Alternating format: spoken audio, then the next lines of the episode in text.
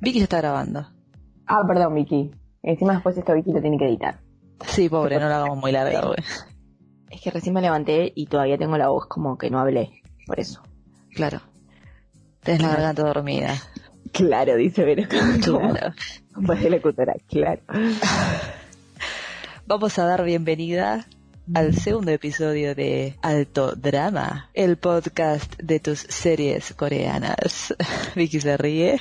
Hoy ya con otro encare, ¿no? Porque yo el capítulo anterior arranqué muy intensa, hablando muy alto, medio a los gritos pelados. Viste, dije, mmm, pobre gente la que escuche esto. Pero bueno, hoy después de este primer episodio de una larga introducción que hicimos y en la que mezclamos varios temas, vamos a hablar finalmente de el primer episodio de Aterrizaje de Emergencia en tu corazón. Maca. ¿Cómo andas, Vero? ¿Todo bien? Sí, todo bien. Yo estoy media dormida, así que vamos a... Acá tenés que ponerle onda, Vero. Ayer fue mi cumpleaños, así que Feliz cumpleaños, Maca. me merezco, me lo merezco. Y sí, fue, fue, fue raro el primer episodio, pero bien, digamos. Mezclamos muchas cosas, pero bueno, ya está. Nos metemos directamente en aterrizaje. Que creo que yo lo dije el capítulo anterior, que fue el primer K-drama que yo vi. El tuyo no. El tuyo no fue el primero. No, el mío no. El tuyo no. Así que bueno, para mí fue el primero y yo eh, cuando lo vi ya estaban todos los capítulos en Netflix. Porque mm, me parece que este Netflix los va tirando como uno por semana. Tipo, no te mete toda la temporada entera. Es verdad. Pero bueno, cuando yo ya lo vi, ya había terminado, que fue, mm, terminó como a principios del año pasado, del 2020. Y mm, creo que me lo vi en tres días. Eh, yo creo que es como que hay que darle la oportunidad al primer capítulo. Porque es como que cuando ya te dicen tipo un drama, que nosotros lo podemos traducir como a una telenovela o un melodrama coreano, es como fuerte por ahí, ¿no? Y encima yo tengo mucha gente que ve como las cosas dobladas, conozco mucha gente, más cuando le decís a alguien que está hablado en coreano, y mm, no está doblado, obviamente, está subtitulado. Tenés que acostumbrarte un poco a escuchar coreano. Vos por ahí estás más acostumbrada que estudiaste coreano, pero yo no sé decir ni una palabra en coreano. Sí. Y es Eh, Cambio. es fuerte el cambio, de todas formas, en defensa de los K-dramas. Quiero decir que el primer capítulo siempre cuesta, ¿viste? Mirando cualquier serie, salvo que estés muy acostumbrado a mirar series todo el tiempo y ya, ya, ¿viste? Tengas la cancha de decir, bueno, sí, paso el primer episodio. Pero siempre cuesta como, o por lo menos a mí me pasa, que me cuesta empezar una serie. Cuando empecé a mirar las series coreanas ni hablar, porque era todo un mundo nuevo, eh, pero ya cuando miré aterrizaje estaba más acostumbrada, digamos, al estilo coreano y no me costó tanto, pero sí tuve que pasar el primer episodio y decir, bueno, le doy otra chance, llegar al segundo episodio y ahí sí ya me reenganché. Mm. Pasa que para mí también eh, nosotros estamos muy acostumbradas a, primero como formatos de, de temporadas, ¿no? X capítulos de temporada y a tiempo, a duración que tienen los capítulos. Es Sí. como, o ves de 25, de 25 y 30, ¿no? Una sitcom o lo que sea, o ves hasta 40 minutos. Es muy raro que un capítulo dure tanto como duran los capítulos de, de aterrizaje, que son como una película. Todos pasan la hora, creo. Son una película, tal cual, sí. Eh, eh, no hay ninguno que sea tan... que, que dure menos de una hora. Eh, entonces a mí me costó un poco como el tema de, de la cantidad de episodios. Casi todos tienen 16 episodios, por, por lo menos yo todos los que vi tienen 16 episodios. Y más de una hora es, es como un número para sentarte a ver un capítulo. Pero se pasa rápido. El primer capítulo se pasa rápido. Eh, bueno, yo diría que arranquemos ya por el capítulo. ¿Querés arrancar vos? Sobre... Como gustes. Bueno, Hagamos como una, una descripción medio general. Decir, ¿qué nos plantea el episodio al principio, no?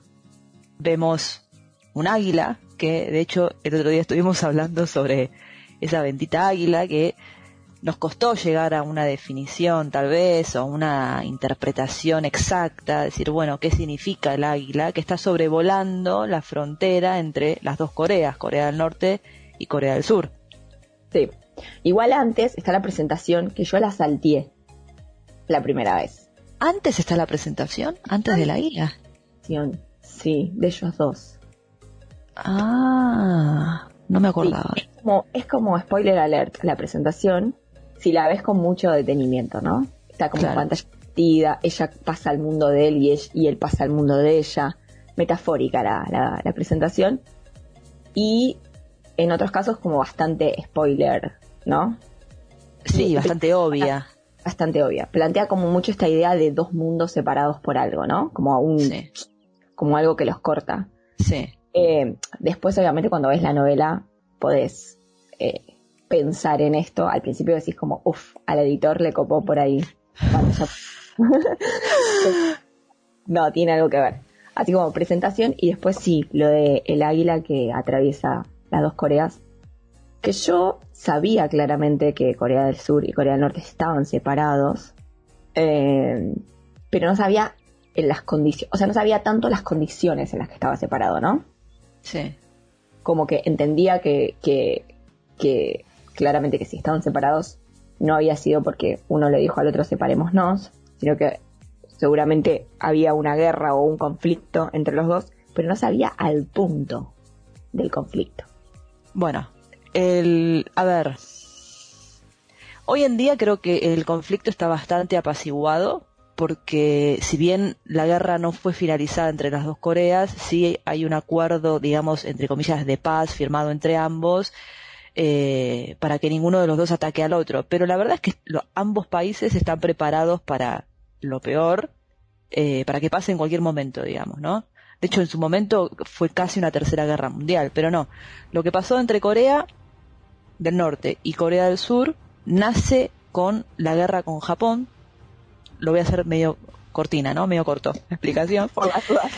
Eh, en un momento dado, Japón medio como que colonizó a Corea y Corea recibió la ayuda de Estados Unidos y de la Unión Soviética, que obviamente eh, eran dos fuerzas con ideologías distintas. Entonces, los líderes coreanos que recibieron esa ayuda, uno estaba del lado de Estados Unidos y el otro estaba del lado de la Unión Soviética. Finalmente Japón se va de, de Corea, libera a Corea, pero quedan estos, estas dos partes de Corea, digamos, cada una con su ideología. Entonces dijeron, bueno, ¿quién lidera ahora Corea? Porque teníamos al líder que tenía, este, era partidario de, Estados Unidos y el otro era partidario de la Unión Soviética.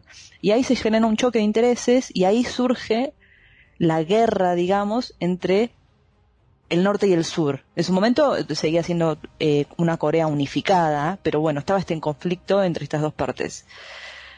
Finalmente, bueno, la Unión Soviética se, se deshace, se desintegra, se disuelve, pero finalmente quedan los dos presidentes con las dos Coreas, con la Corea dividida, o sea, Corea del Norte y Corea del Sur como dos países distintos.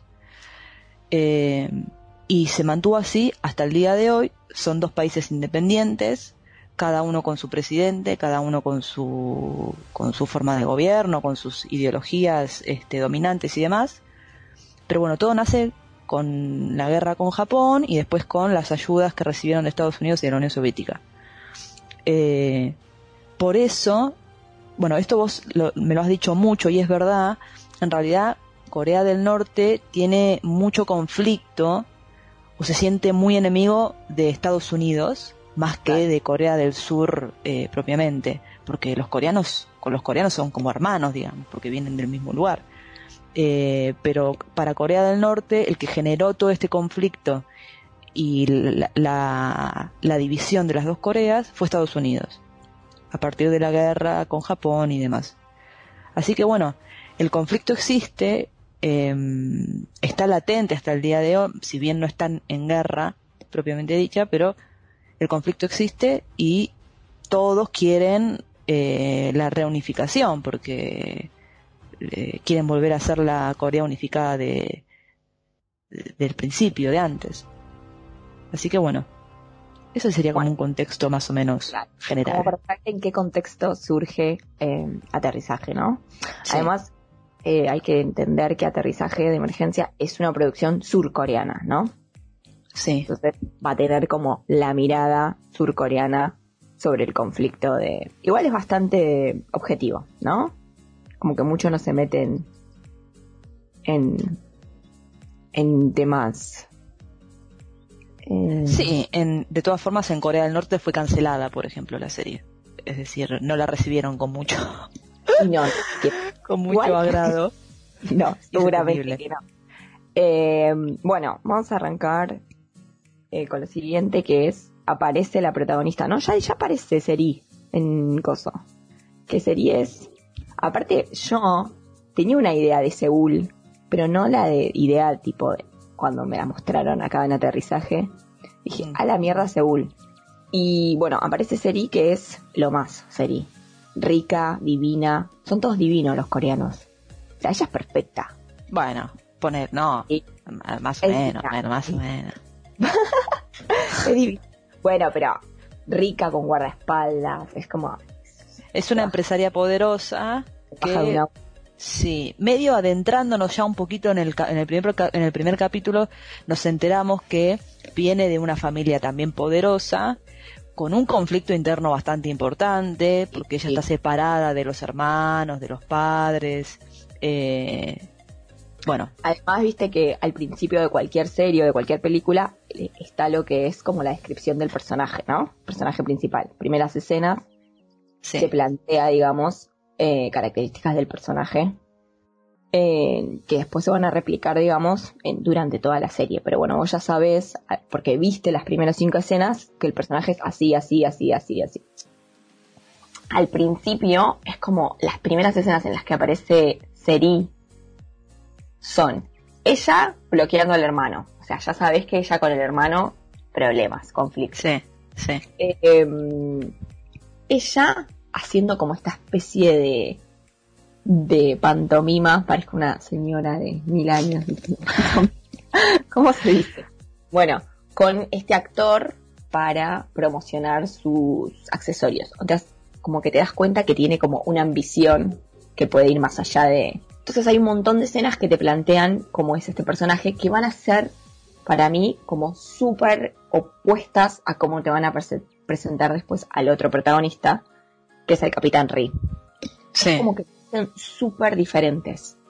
Eh, no solo después cómo construyen, digamos, el contexto en el que está el personaje, ¿no? Seúl con eh, el Capitán Ri que está como en la frontera entre Corea del Norte y Corea del Sur, desde lo arquitectónico, desde, no sé, es como súper, eh, súper, súper opuesto una cosa de la otra. Cómo se maneja Sí. uno y cómo se maneja el otro.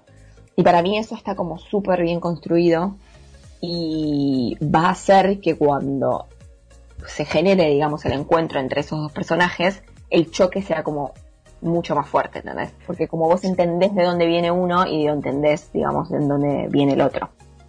Sí, y también eh, digamos que la caracterización, y esto se da también en la mayoría de las series, es muy, digamos, eh, como explícita u obvia, porque no te da lugar a la, a la duda. Digo, si te quieren mostrar una empresaria que es rica y muy poderosa y que la persiguen los paparazzis y que ella para mostrar los productos de su marca hace de cuenta o actúa con un con un pibe conocido que, que están saliendo por el simple hecho de que sabe que le van a sacar fotos y que en las fotos van a salir su cartera, su zaro, su ropa o lo que sea.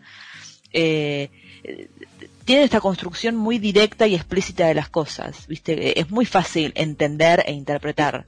Es que yo creo que, que por eso que funciona, que es por eso que lo hace como que algo hace verosímil y vos te lo creas. Yo siempre, em, nada que ver, ¿no? Pero alguna vez viste los Juegos del Hambre. Sí. Sí. Bueno, Sí.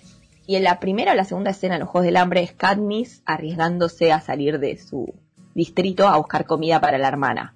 Entonces vos ya sabés que si sale el papelito de la hermana, Katniss se va a arriesgar, o sea, se va a, o sea, se va a poner en el lugar de ella, porque si antes arriesgaba su vida para alimentarla, ¿cómo no va a hacer eso, entendés? Y eso Sí. es algo, es, o sea, es una construcción del personaje que hace que a vos no te sorprenda que el personaje actúe como actúe después. Exacto. ¿entendés? Sí.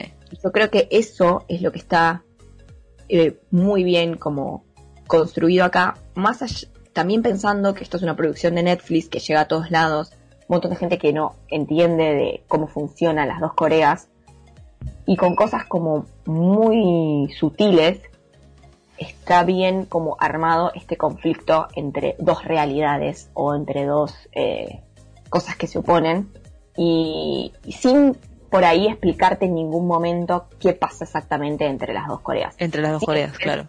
como hay la escena que ya le dice como desertor, como si fuera Jon Snow en Game of Thrones. ¿Vos no viste Game of Thrones? Sí, viste Game of Thrones. Sí, Que, pero me está, por favor, qué ofensa.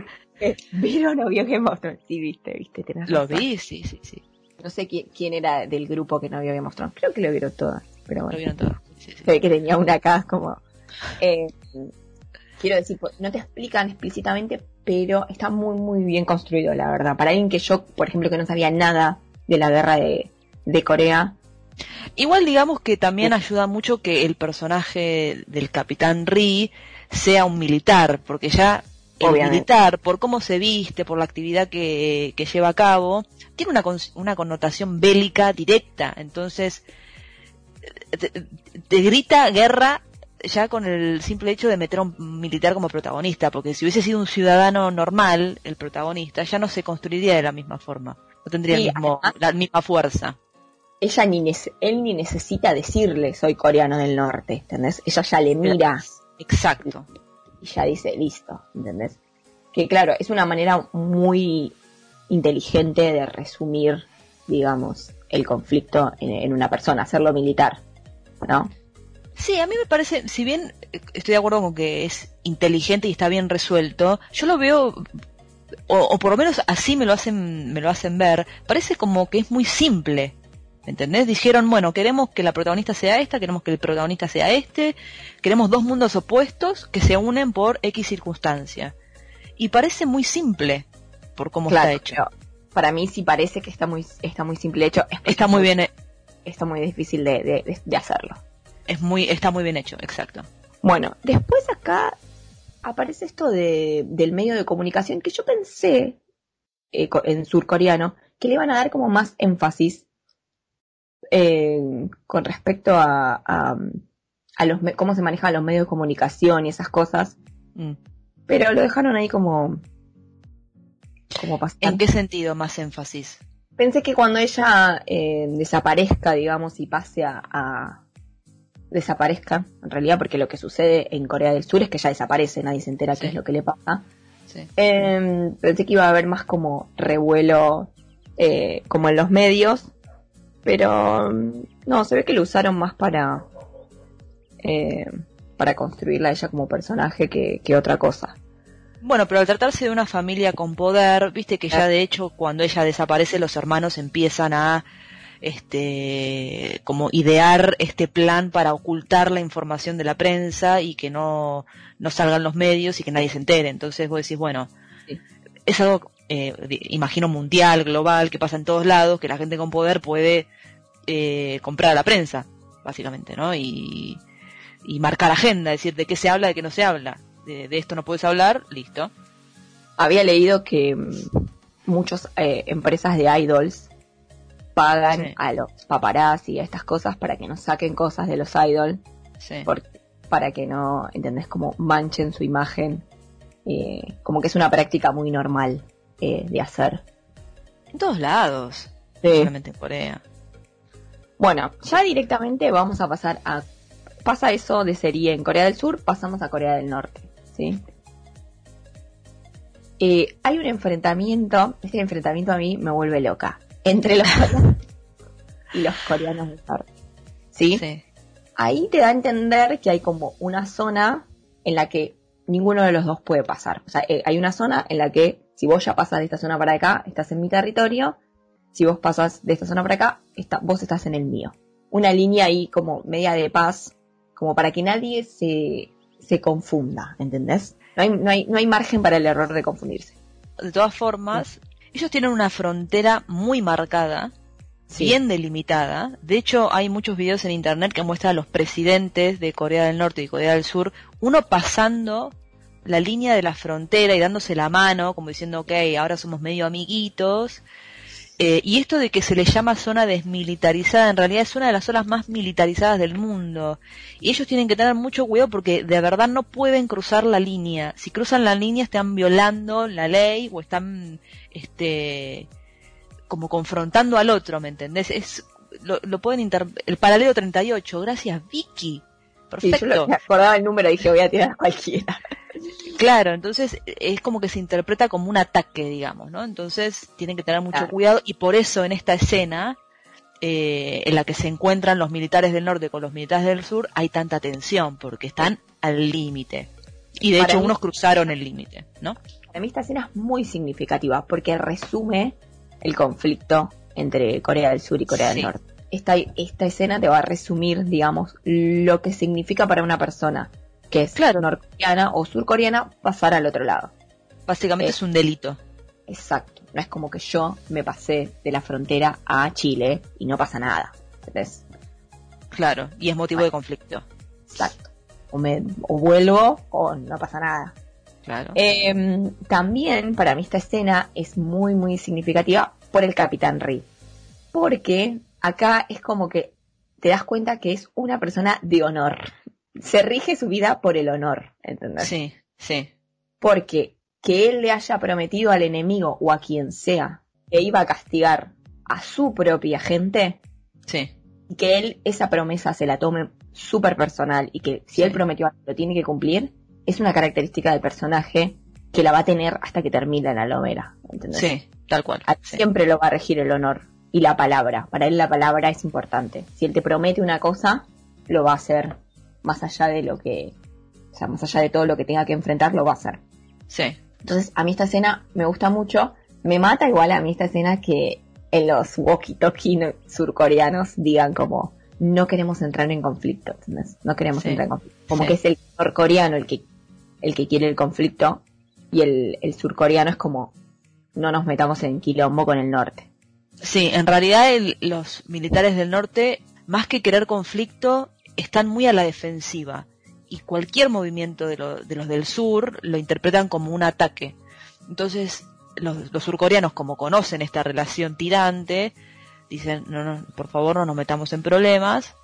Eh, y otra, otra cosa del capitán Ri es que ya de entrada sabemos que él tiene un cargo más alto, digamos, que sus colegas. Claro, sí, él tiene un, un, rango. Después no, sabemos qué, pero es muy importante se ven los rangos ahí en el, te das cuenta en el, en, el servicio militar, o sea, es como una escala, ¿no? Se ve que el, el, el grosso de los militares tiene mucho poder en Corea del Norte, por lo menos eso es lo que te, que te muestran. Bueno, esto que a mí me mató, que es una boludez, pero ¿cuántas maneras hay de decir hola en Corea, chicos? Porque cuando levantan el teléfono dicen un hola y cuando hablan face to face es otro hola y cuando hablan por walkie-talkie es otro hola. Esto tiene que ver justamente con la jerarquización que vos nombrás, pero no solamente con los militares, sino en la vida diaria. Ellos tienen eh, una forma formal, una forma informal de hablar, dependiendo de con quién estén tratando. Por ejemplo, si están hablando con un amigo, o si están hablando con un familiar, si están hablando con un jefe en el trabajo, si están dirigiéndose a um, un funcionario público, al presidente. Dependiendo de con quién estén hablando, tienen una forma distinta de hablar por una cuestión de respeto a la jerarquía del otro. También eh, depende de la edad. Si están hablando con alguien menor, van a hablar de forma informal. Si están hablando con alguien mayor, desconocido, no importa el cargo, van a hablar de manera formal. Entonces, tiene que ver con esto de la jerarquización. Tienen distintas formas de hablar porque eh, para ellos es muy importante el respeto dependiendo de la edad, del, trabajo, del cargo que, ocupen, etcétera. Por eso me di cuenta que para ellos es muy importante preguntarse la edad como primera pregunta. No, no, vemos a ningún personaje preguntándole la edad al otro porque es algo más del día a día tal vez. Entonces, pero sí es verdad que se pregunta la edad y que esto es muy importante para ellos, ¿no? Es una cuestión ya cultural. Me pareció raro eso de, que hay como temas de Corea del Sur que no se tocan, como el de la, como que no, no pasa eso de preguntarse la edad. Me pareció muy raro que nunca en todos los dramas que yo vi, ya nos fuimos a otros dramas, nadie usara barbijo, y ellos usan mucho barbijo por el tema de, la polución que tienen en Corea del Sur, es muchísima. Bueno, vamos a, otra escena espectacular para mí, que es cuando Seri se sube a un, a un parapente y sucede un tornado en Seúl. Habría que ver. Esto, perdón. Tornado en Seúl. Este vendría a ser, yo te lo pregunto a vos porque vos sos mucho más conocedora de guion, porque yo soy un cero a la izquierda, la verdad, pero ¿este vendría a ser el punto de giro en la historia? Mm, para mí, em, este para mí puede ser el punto desencadenante. El punto desencadenante, perfecto. Sí, y el punto de giro más adelante. Que ella se haya subido al parapente. Sí. En realidad, para mí lo que tienen, lo que tienen las series ah, y las películas, más que, más que nada las, sí, las series y las películas, en cuanto a, a guion, es lo primero para mí es la serie tiene que arrancar lo más tarde posible a contar la historia. ¿Sí? ¿Cuánto más tarde se puede contar esta historia? Eh, vos podrías decir, bueno, cuando ella cae en Corea del Norte, ¿sí? Mm. Pero sucede esto de que uno tiene que explicar un poco como las características del personaje o el contexto en el que está el personaje, entonces mete unas escenas atrás. También puede ser contarlo lo más tarde posible cuando ella se sube al parapente, ¿no? Que eso va a ser lo que... Para mí, el punto desencadenante tiene que ver con que es eh, algo ¿sí? que ella hace, ¿sí? que a partir de ahí su vida va a dejar de ser eh, la que es y va a empezar como la transformación. Yo creo que lo podemos poner, eh, por ahí poner justo cuando se sube al parapente, pero sí, sería como... Además, como ella, porque ella está impulsada a subirse al parapente, ¿no? Es como que ella necesita todo el tiempo demostrar que puede hacer más, ¿entendés? Sí. Que, que, es, que es exitosa, que, que puede volar alto sola, ¿entendés? Que es como medio metafórico. Después cuando uno va viendo la serie se va dando cuenta todos los conflictos familiares que ella tiene y por qué esa necesidad de, ¿no? De, de, poder demostrar lo buena que es en lo que hace. Sí. Eh, yo creo que lo del, lo del parapente está un poco impulsado en eso. Es más, ella cuando se sube dice unas frases medias motivacionales. Delirio místico. Medio delirio místico de todos van a saber quién soy yo, todo el mundo va a recordar mi nombre. Y yo creo que eso va impulsado eh, por esto, este conflicto que tiene con su familia, que se muestra un poco, y, por esa necesidad de demostrar que ella puede. Porque hablando en serio, sus dos hermanos varones son dos inútiles. Sí. Y no necesitan como demostrar nada para, para, para ser millonarios o para estar donde está. Y ella, que viene con otro que, background que ya vamos a ver que es con su familia, es la única exitosa de la familia, es la única que hace algo por ella sola, igual así tiene que demostrar más y más y más, y es por eso que se va a subir al parapente. Es más, creo que alguien le pregunta como, ¿te parece subirte vos con lo millonaria que sos y con lo que se puede subir cualquiera a promocionar sí, esto? El asistente de ella le dice. Claro, y ella es como, no, lo tengo que hacer yo, porque si lo hace otro, por más que sea con mi marca, lo haya pagado yo, no es lo mismo que si lo hiciera yo. Y ahí, bueno, va a pasar un tornado en Seúl. Va a pasar un tornado de la nada, Hermoso. Sí, me gustó mucho que alguien le haya dicho como chequearon el clima y ellos hayan dicho como sí. Porque uno piensa en eso, dice, nadie chequeó el clima, chicos. Y uno, ahí el guionista se atajó y dijo, me van a venir a decir a mí como nadie chequeó el clima y le pusieron esa línea de diálogo que estuvo muy bien. Yo tengo la fuerte convicción de por cómo fue hecho el tornado, por cómo lo muestran que aparece muy de golpe, de que eso es intencional y de que ahí en el medio está metido el concepto del destino, de decir, sí, chequeamos el clima, pero el destino, al destino no le importa que haya chequeado el clima, básicamente, porque el destino es el destino. Ellos tienen mucho con el destino. Ellos tienen mucho con el destino. Sí, sí, sí, sí. Em, y, y, es por eso para mí que los encuentros, el encuentro de, entre ellos dos es súper mágico. ¿Viste? Con Bambi por ahí, con, es como la, forma en la que ella se cae sobre él. Sobre los brazos de él, sí. Sobre los brazos de él. Es súper como, como mágico. Eh, em, sí, bueno, igual antes de eso pasa el tornado, que es hermoso. tornado, eh, vuela un tractor, eh, vuelan unas cosas ahí por Seúl. Em, y ella ya cae, ¿no? Ahí en... Bueno, al principio no vemos dónde, qué le pasa. después, después del tornado pasamos a una escena en Corea del Norte por la noche en la que el capitán Ri, digamos que tiene, entrega a estos delincuentes de Corea del Sur que se fueron a robar ah. a Corea del Norte, se los entrega a su jefe, que ya vamos a ir, ya medio de entrada nos damos cuenta que es un jefe corrupto porque Ri le dice, voy a, los voy a castigar y el jefe le dice, no, vamos a hacer de cuenta que no pasó nada porque no queremos más conflictos y ya ahí te muestra que es un tipo corrupto que este que va a haber un choque entre Rey y él. Eh, y bueno y que va a haber una relación tensa entre ellos porque de hecho le dice algo de que justo estaba en su última en su última noche antes de cambiar de unidad etcétera etcétera y ya a la mañana siguiente, su última mañana en esa unidad, Ri encuentra a Seri colgada del árbol. Sí. Me gusta mucho también cómo armaron todo el, que sea la última noche de ellos, que los otros hayan emborrachado. ¿Entendés? Le da como un contexto em, que a mí me sorprendió mucho que la serie sea graciosa también. Mm. ¿No? Con la gracia que por ahí no la. Eh, que es la que estamos acostumbrados, pero es muy graciosa la serie. Y que hayan emborrachado a los, a los otros eh, miembros y qué sé yo, hace como que el contexto después del encuentro con Seri en Corea del, Norte sea como que le agrega algo más, ¿entendés? Es un humor muy naif, ¿no? Medio inocente, inocentón. Eh, y creo que eso genera un poco de empatía, porque sí, por momentos parece... Eh, no sé si la palabra es tonto, pero no lo digo en el sentido despectivo, pero es, naif eh, el humor.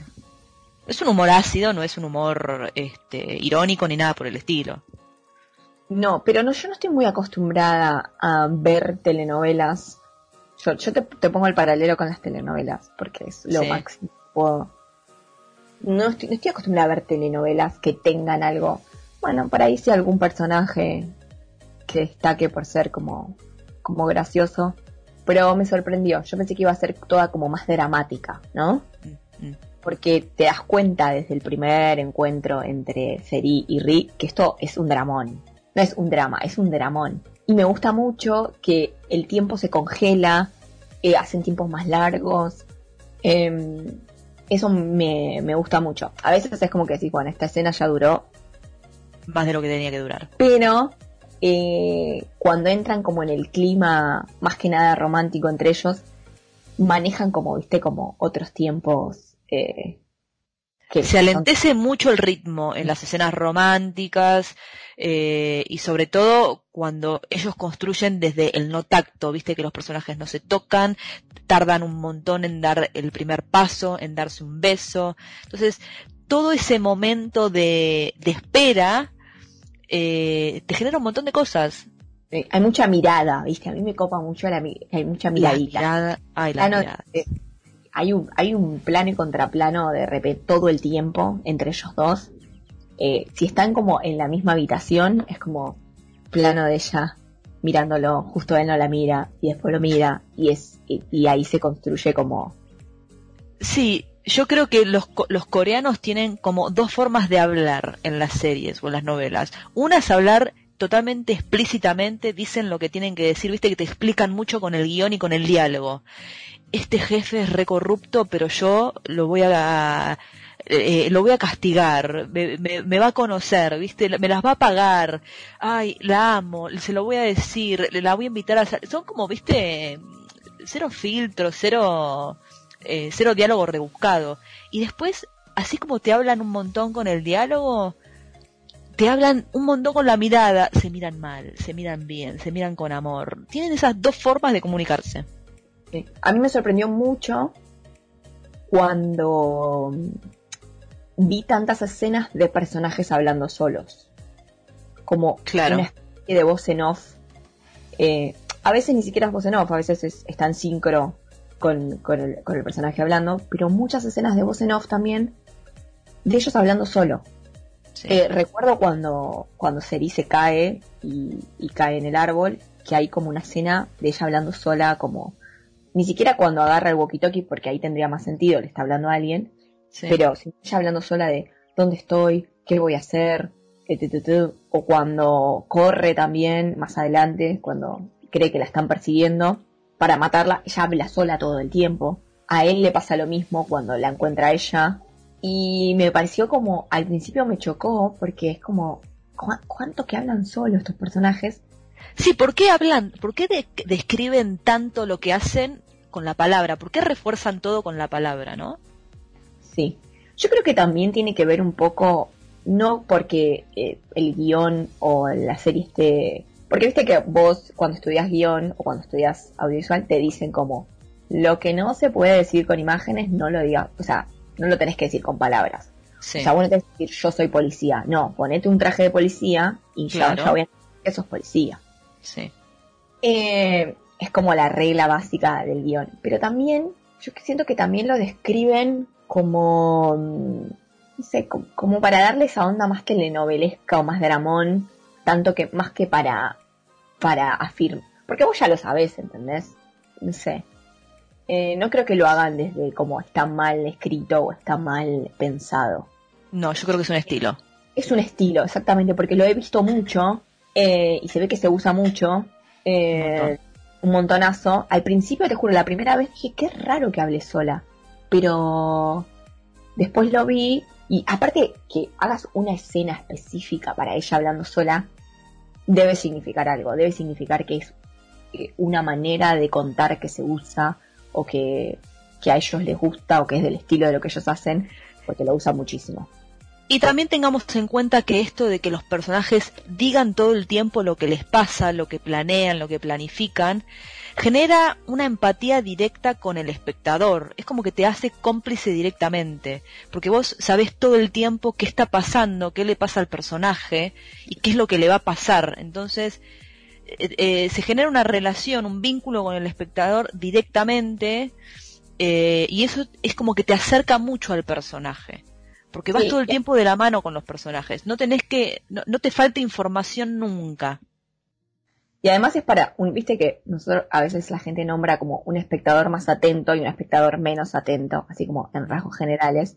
Yo me acuerdo cuando fui a ver Spider-Man, no, no la última con Tom Holland, pero otras, que te muestran, o sea, como que, creo que la de Andrew Garfield, la primera de Andrew Garfield, que pasa la escena del tío, y te ponen un flashback del tatuaje de él eh, tipo que roba y mata al tío de, Peter Parker. Sí. Y después, cuando Peter Parker va y lo agarra, vuelven a poner un plano detalle. Y si vos le prestaste mínima atención, porque ya te habían puesto un plano detalle del tatuaje, entendés que tatuaje igual implica una persona. Exacto. No necesitas un flashback del momento en el que vimos el tatuaje otra vez. Pero entiendo también que eso no para un personaje que no, para un espectador que no esté atento, pero también es, bueno, que no se te escape ninguna. Es, la misma persona. Y yo te tengo que corroborar que este fue el que mató al tío de Peter Parker. Vamos a ponerte otra escena. Sí. Y yo entiendo que para mí esos son estilos también de películas y de series. En Game of Thrones eso no pasaba. Vos te perdías, vos en Game of Thrones tenías que ser un espectador atento. Te perdías un detalle. Sí y Benioff y el otro no te ponían ni en pedo un flashback para que vos entiendas de dónde venía este personaje. Pero para mí son estilos de, espectadores diferentes y, no, para mí no tiene que ver con que uno esté mejor que el otro, sino entender a qué público le estás hablando. Pero es diferente al, público al que le hablas. Entonces para mí por eso está construida de otra manera también. Sí, además teniendo en cuenta que si la industria quiere eh, eh, llegar al, exterior, a, un público extranjero que no conoce el idioma y demás, eh, fácil también facilita que vos accedas a este nuevo contenido, digo, que te enganches más rápido, que, te gusten las historias, porque eh, es, un, es una suma de factores. Por un lado tenés a los directores o a los guionistas que toman la decisión de dosificar la información o brindar cierta información de X manera, ¿no? Yo quiero eh, contar la historia de esta manera, yo quiero contarla de esta manera. Después tenés el público, el tipo de público que vos decís, tenés el público atento, el público que no es atento, que consume X cosa, que no consume otra, y después tenés esto de querer llegar a nuevos públicos o no. Entonces todo eso se suma y hace que este tipo de novelas resulten de esta forma, ¿no? Y que sean hechas con este estilo. además, a ver, es una producción de Netflix. si vos ya la, la producís en Netflix, entendés que la va a ver gente, por lo mínimo, con subtítulos en inglés. Claro. Y implica que vos tengas que leer el subtítulo, porque tenés que entender lo que está diciendo, a la vez prestar atención a la imagen. Entonces a veces necesitas que lo que diga el subtítulo, lo que diga las letras, refuerce lo que diga la imagen. Porque si no, medio que te lo perdés. Sí, eh, exacto. Y además, nosotros no tenemos el oído entrenado. O sea, yo por ahí si escucho en inglés y me pierdo algún subtítulo, entiendo inglés, más o mm. menos. Porque tenés el oído más entrenado. Pero con el coreano, no entiendo. Nada. O sea, no entiendo nada. Y eso que vi un montón, y a veces intento como eh, leer e intentar a ver si puedo cazar algunas palabras, y son contadas con los dedos de la mano las que puedo entender. ¿eh? Sí. No entiendo nada. Es como que a veces digo, no pueden, para mí están diciendo la misma cosa y uno está diciendo te amo y el otro está diciendo tal cual. Bueno, sigamos. Vero. Sí. Encuentro entre Ri y Seri. Hermoso. A mí me encantó igual. Ella se cae como... Si, si calculás, son como 5 metros, pero se cae. Encima de él, eh, con los brazos abiertos. Él no la toca. Ya ahí el contacto con los, los coreanos ya demasiado contacto. Sí.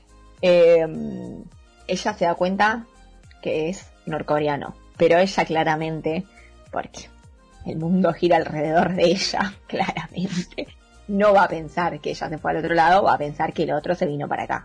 Sí.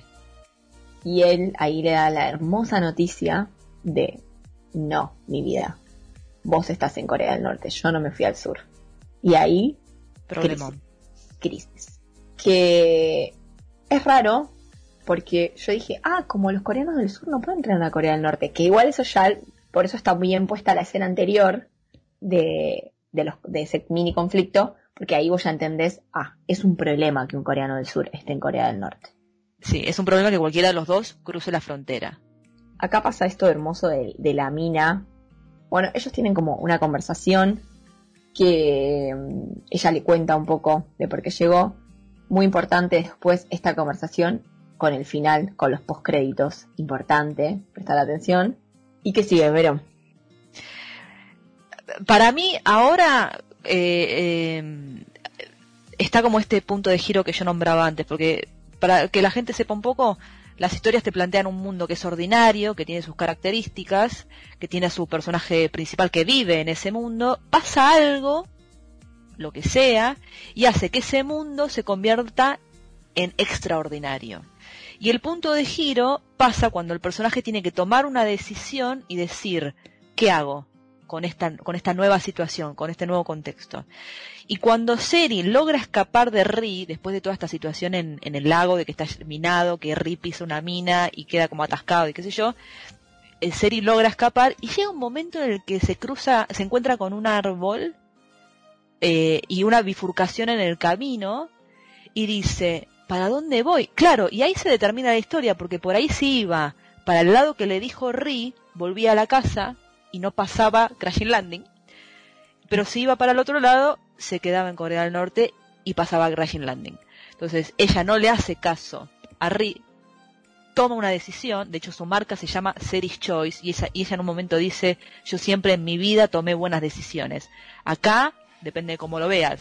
Ella al principio puede creer que tomó la pésima decisión de no hacerle caso, porque termina en Pyongyang, que es la capital de Corea del Norte, eh, y si le hacía caso, volvía a la casa. Entonces, Series Choice le llegó la decisión más importante de su vida, decir, ¿para qué lado voy? ¿Le hago caso al capitán? ¿No le hago caso al capitán? Punto de giro. Según yo, yo soy un cero a la izquierda, ¿eh? Seguramente, es probable que esté muy equivocada, pero bueno. Eh, eso que decís de se rompe, digamos, eh, la vida que tenía de alguna manera el personaje, ¿no?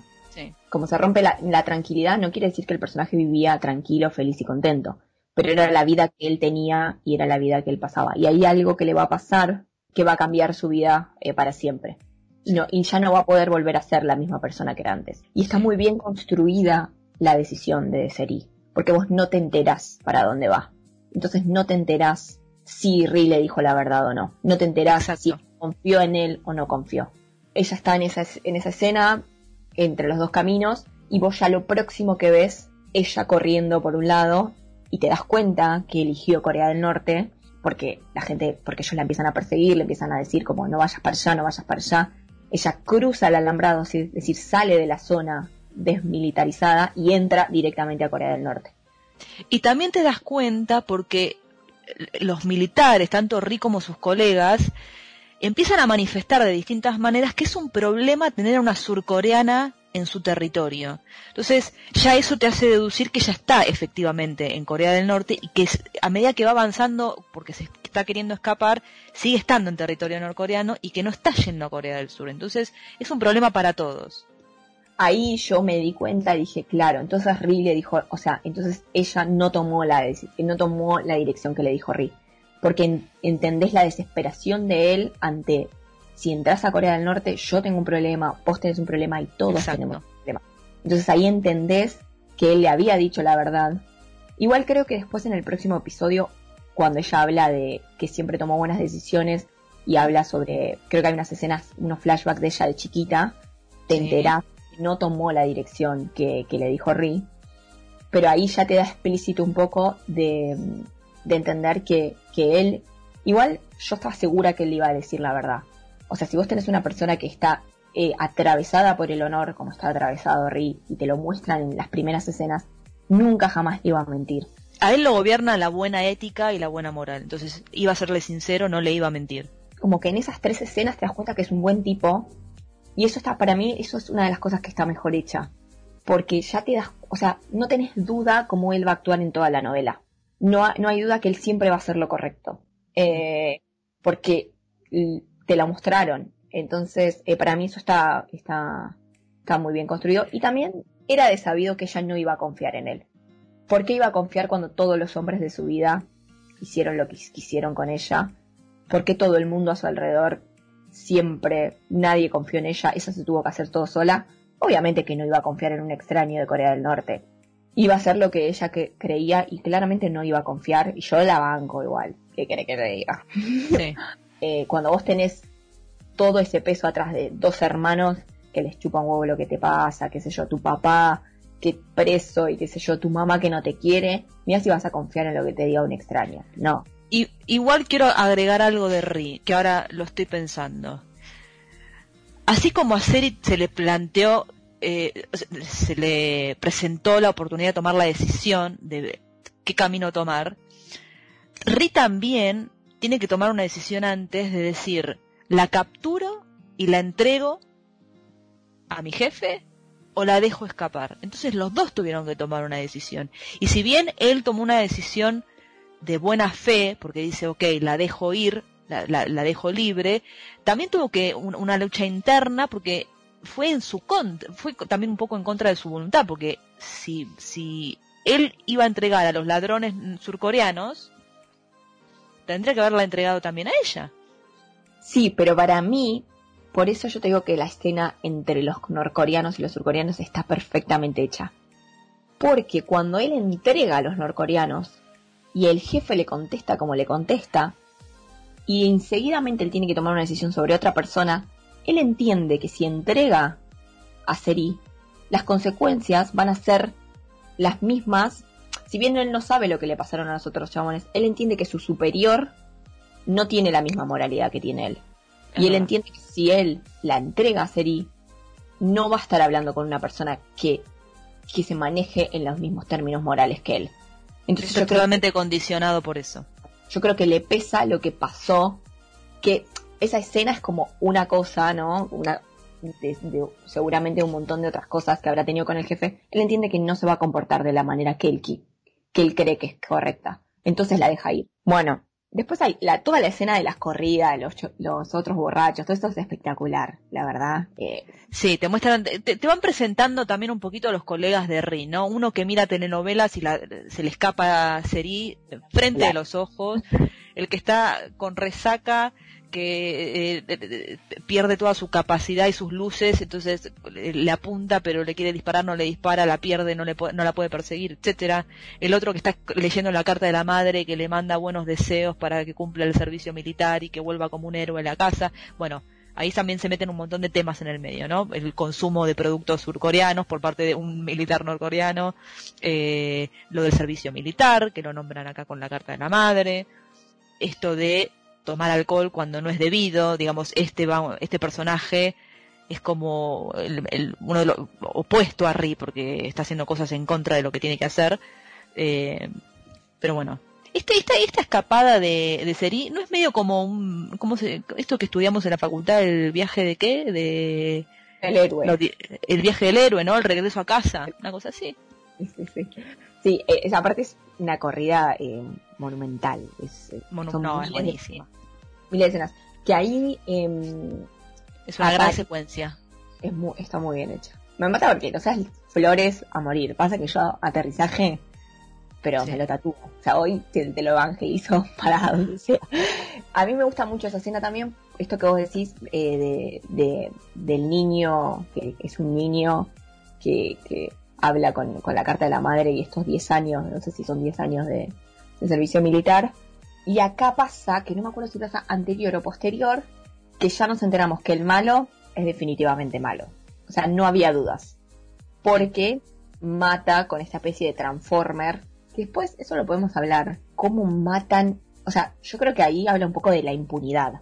porque matar con un, em, con un camión, con una camioneta, con esa cosa media transformer, del propio servicio militar que se haga en los propios talleres de, de, de ahí y la impunidad total de, bueno, nada, alguien no hizo lo que yo quiero, lo matamos. O sea, no, no hay, no hay otra. Eh, que igual eso va a ser muy importante porque esa, e, ese accidente se va como a mechar con otras cosas que estuvieron pasando, que por eso yo creo que tampoco Rick confía en él, porque después te vas enterando de que ya venían pasando cosas raras. Sí. Eh, ahí, obviamente que está lo del hermano, que eso va a pasar más adelante, que es algo que a él como, ya, ya es personal. Entonces ya, es personal.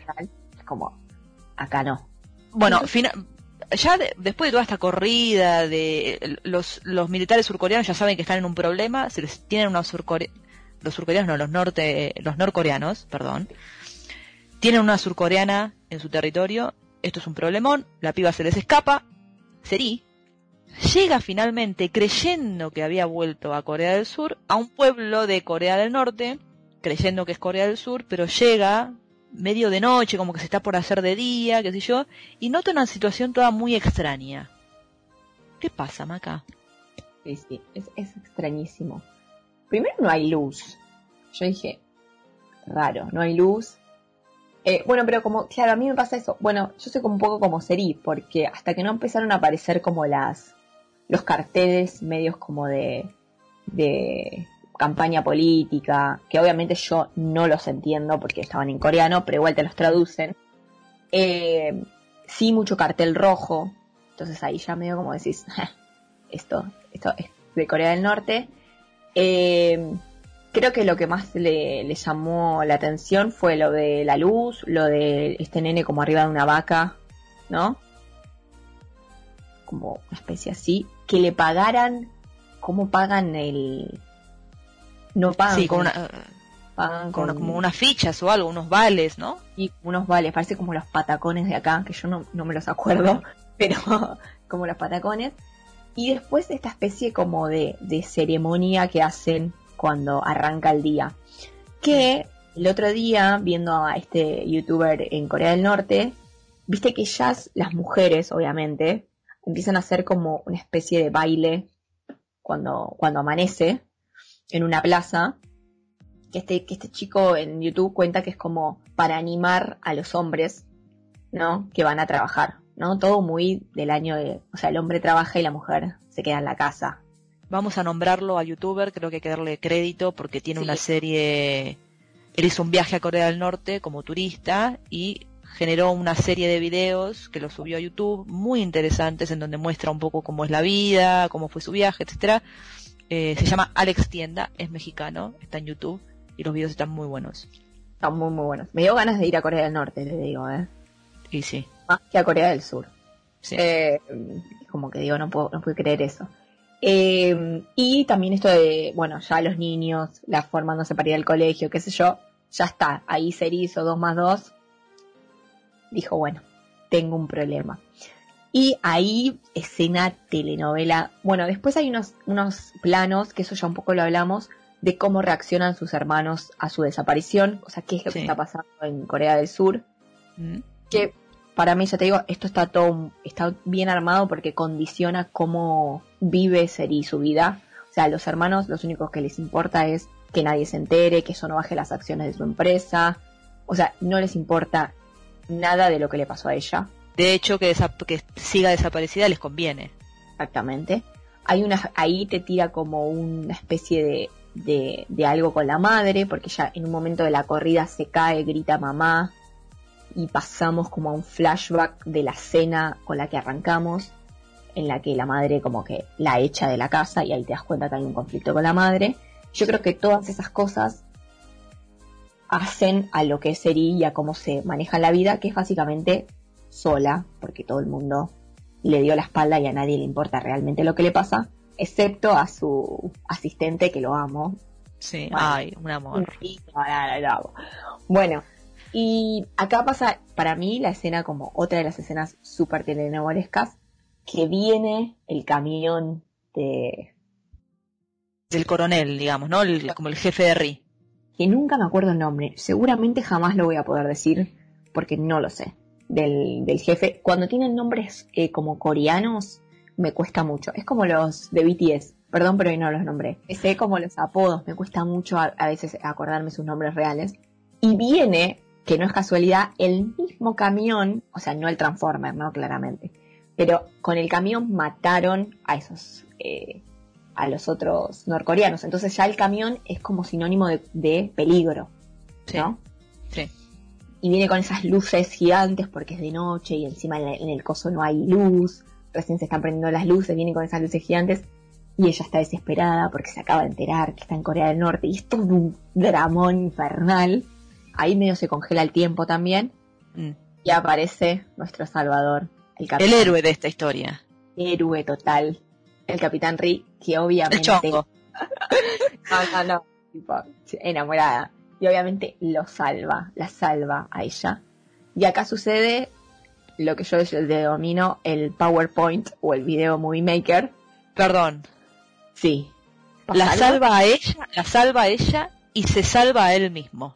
Porque ella es un problema para él. Entonces, lo hace por los dos. Sí. E, eso es verdad. Yo creo que al principio sí lo hace por los dos. Después obviamente se enamora porque es divino.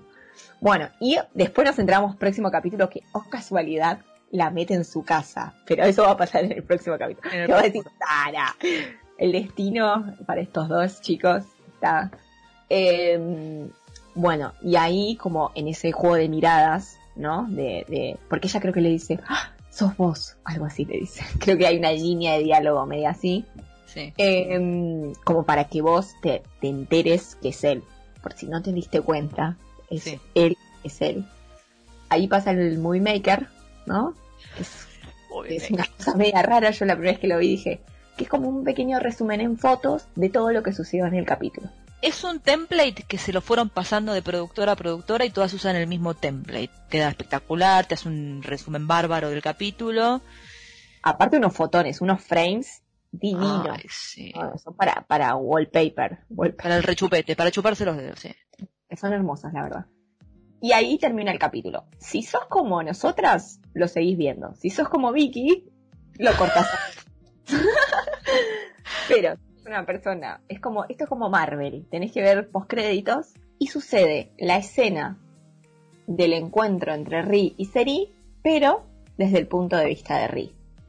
Exacto. Y eso explica muchas cosas.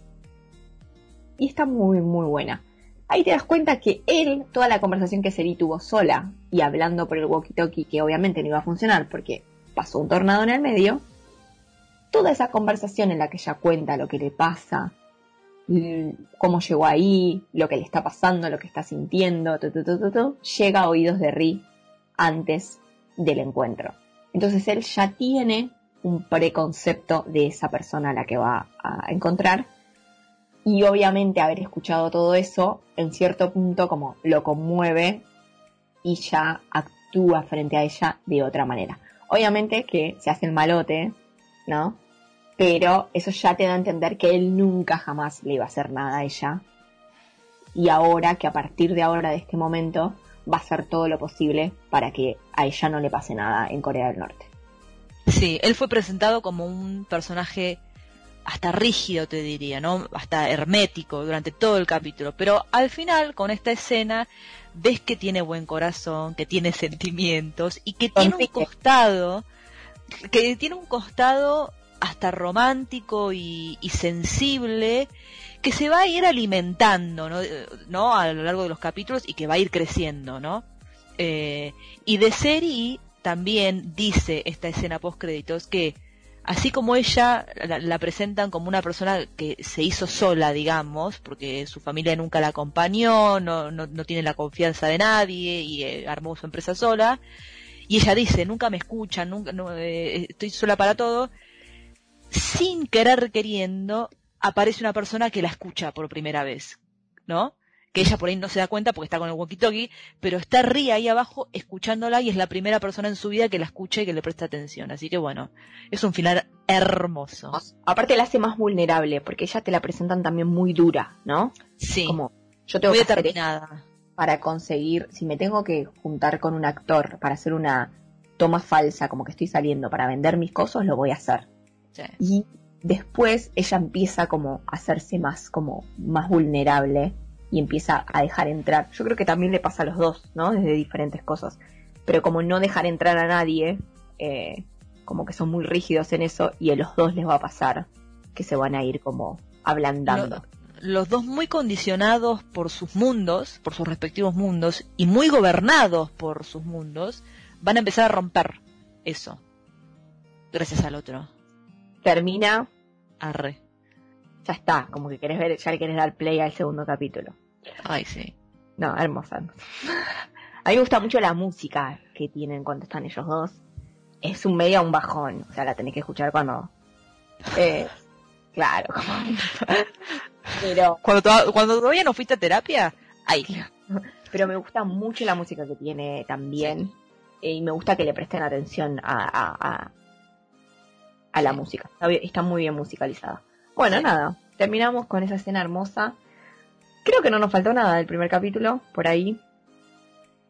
No, pero seguramente en el próximo eh, hagamos como un resumen tal vez, ¿no? Para que queden un poco más claras y asentadas las ideas. Porque hoy por ahí fuimos y vinimos.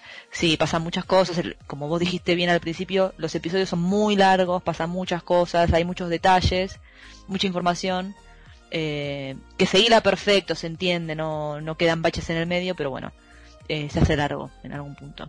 Sí. Bueno, Vero, eh, ¿nos vamos a ir? Sí, eh, algo que no aclaramos.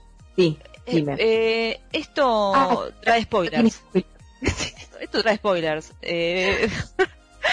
bueno. Te tengo que aclarar al principio. Igual, si vas a escuchar un podcast de una serie, tendrás que haber visto la serie. Quiero creer yo. Sí, hay que aclararlo. Avisamos, eh, estás viendo, estás escuchando Alto Drama, eh, el podcast de tus series coreanas favoritas. Vamos a hablar con spoilers, así que mirate las series antes, mirate los episodios antes, porque vamos a hablar de todo sin filtro, sin compasión. Sí, y bueno, miren Aterrizaje, que está, que está muy buena. Y nada, todos los viernes un capítulo. Bueno, bueno nos vemos la próxima. Nos vemos eh, el viernes que viene. El viernes que viene. Listo. Besitos, besitos. Chau, chau. Chau, y nos vimos.